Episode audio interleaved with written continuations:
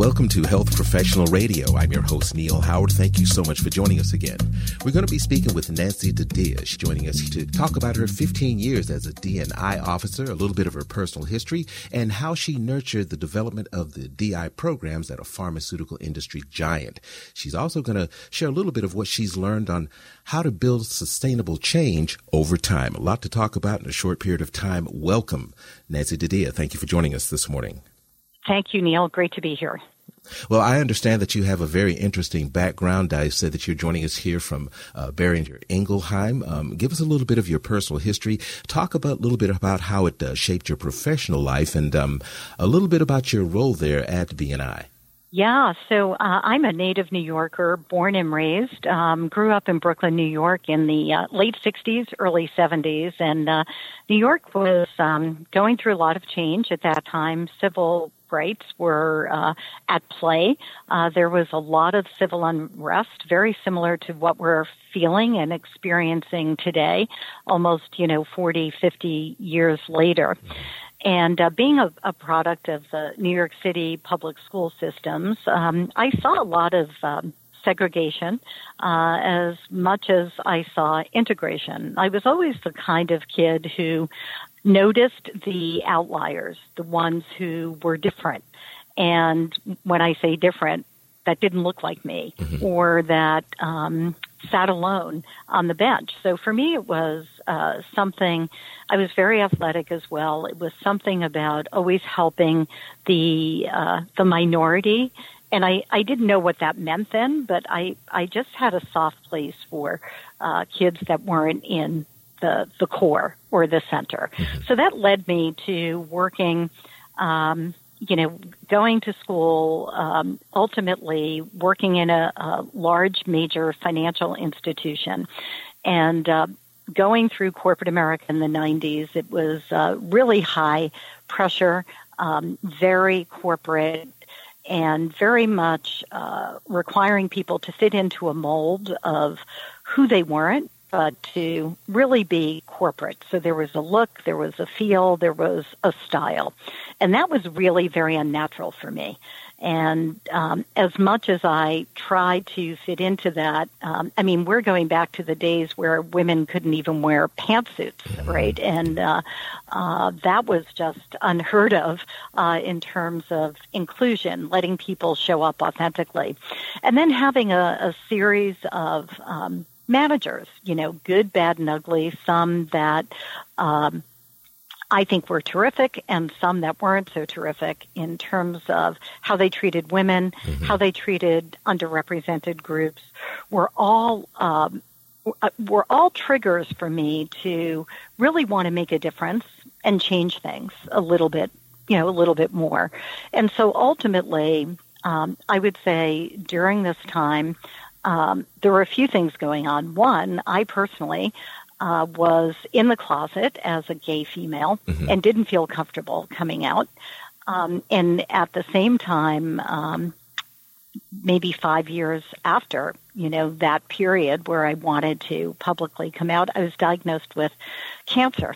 Uh, and so I went through traumatic change in my life, and um, it really helped me to focus on what matters. And to me, what matters was equity and people feeling that uh, they had a fair shot and that things were, uh, especially in healthcare, and uh, you know, especially being a female, having breast cancer, uh, and being gay, um, there really weren't outlets for me to gain support. So, long story short, after several mergers in the financial institution I was in, um, many jobs were eliminated. I um, opted out of uh, staying in the new organization, started my own consulting firm, and then Boehringer Ingelheim became a client of mine. And uh, I worked at Boehringer Ingelheim as a consultant for two years.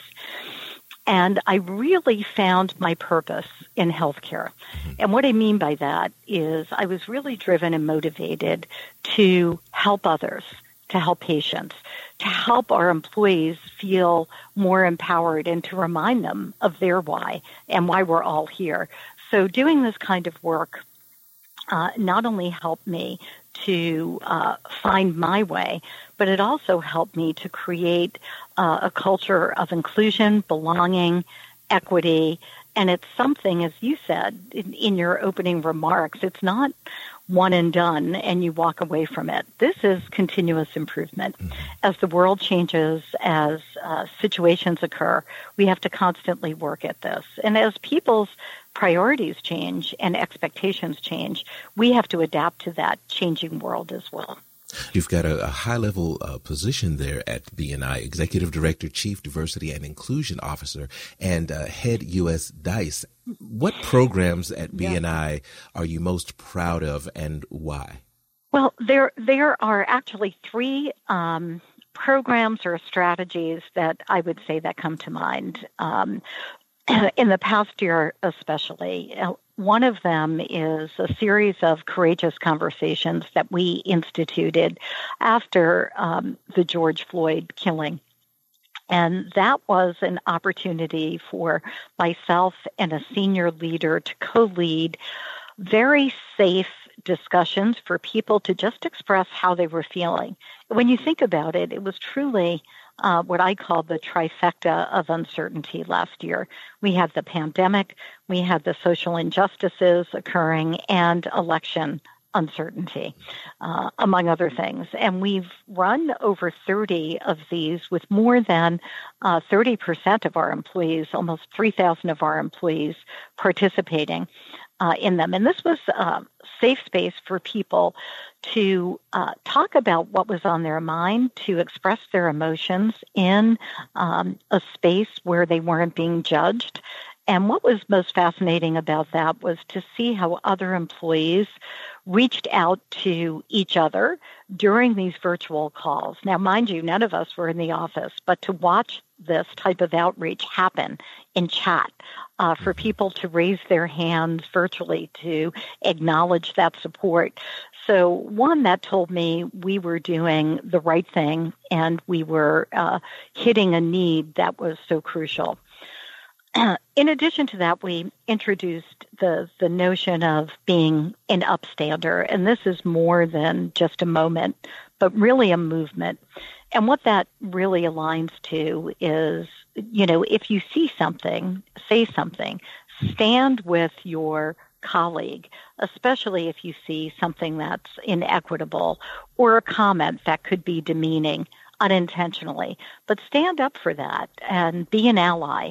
Um, stand with them. So we introduced that, um, and we have a couple of other uh, hashtags that really speak to uh, inclusion. Uh, one of them is the hashtag for each other. And I think that really leveled the playing field that we were all in the the, the uh, same storm, mm-hmm. but different boats, right? Dealing with uh, a lot of different challenges behind the scenes, behind the camera, uh, knowing, you know, hearing uh, pets barking, right, hearing doorbells ring. Uh, these weren't, there was a lot more uh, acceptance of new ways of working. So um, having people really show up that way was one other piece that I was proud of. The, the second was the expansion and nationalization of our business resource groups. And they have just been, we have 12 of them. They have just been so powerful. We've done um, actually some historical uh, educational sessions on Juneteenth.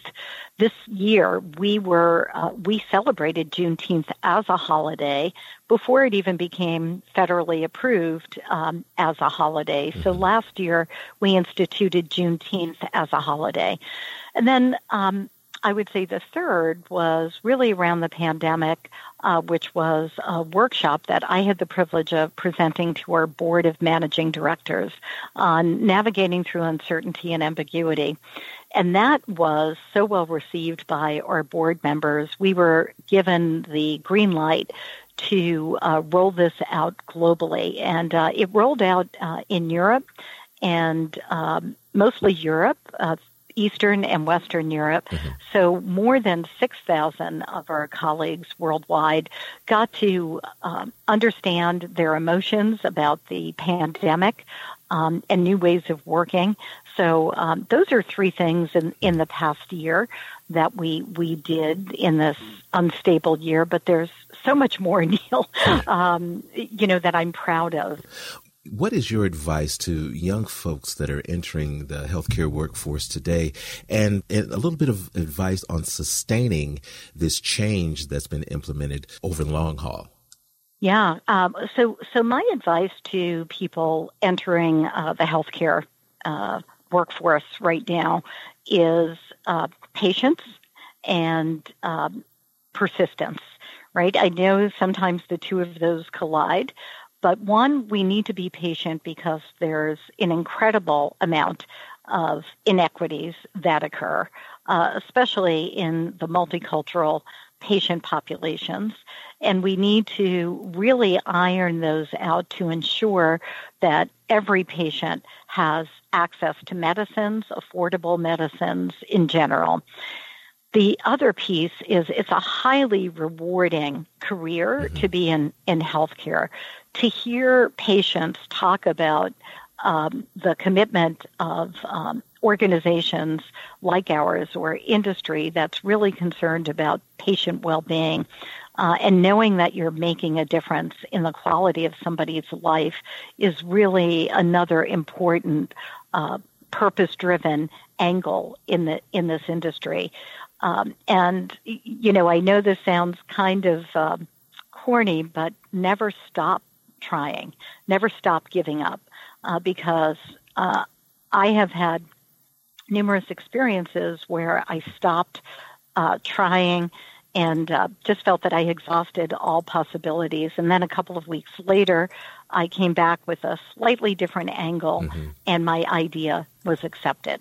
Right. Um, so I think always uh, be patient with yourself, be patient with the systems industry, and um, uh, you know work collaboratively with your um, clinical teams, your marketing teams, your sales teams to make a difference because everyone that's here is here for that purpose. I've never met a more purpose driven organization from leadership uh, all the way uh, across the board to every employee that contributes to the well being of our patients and animals. Nancy, it has been a pleasure speaking with you this morning. I thank you for joining us here on Health Professional Radio. Thank you, Neil. It's been my distinct pleasure to be with you this morning.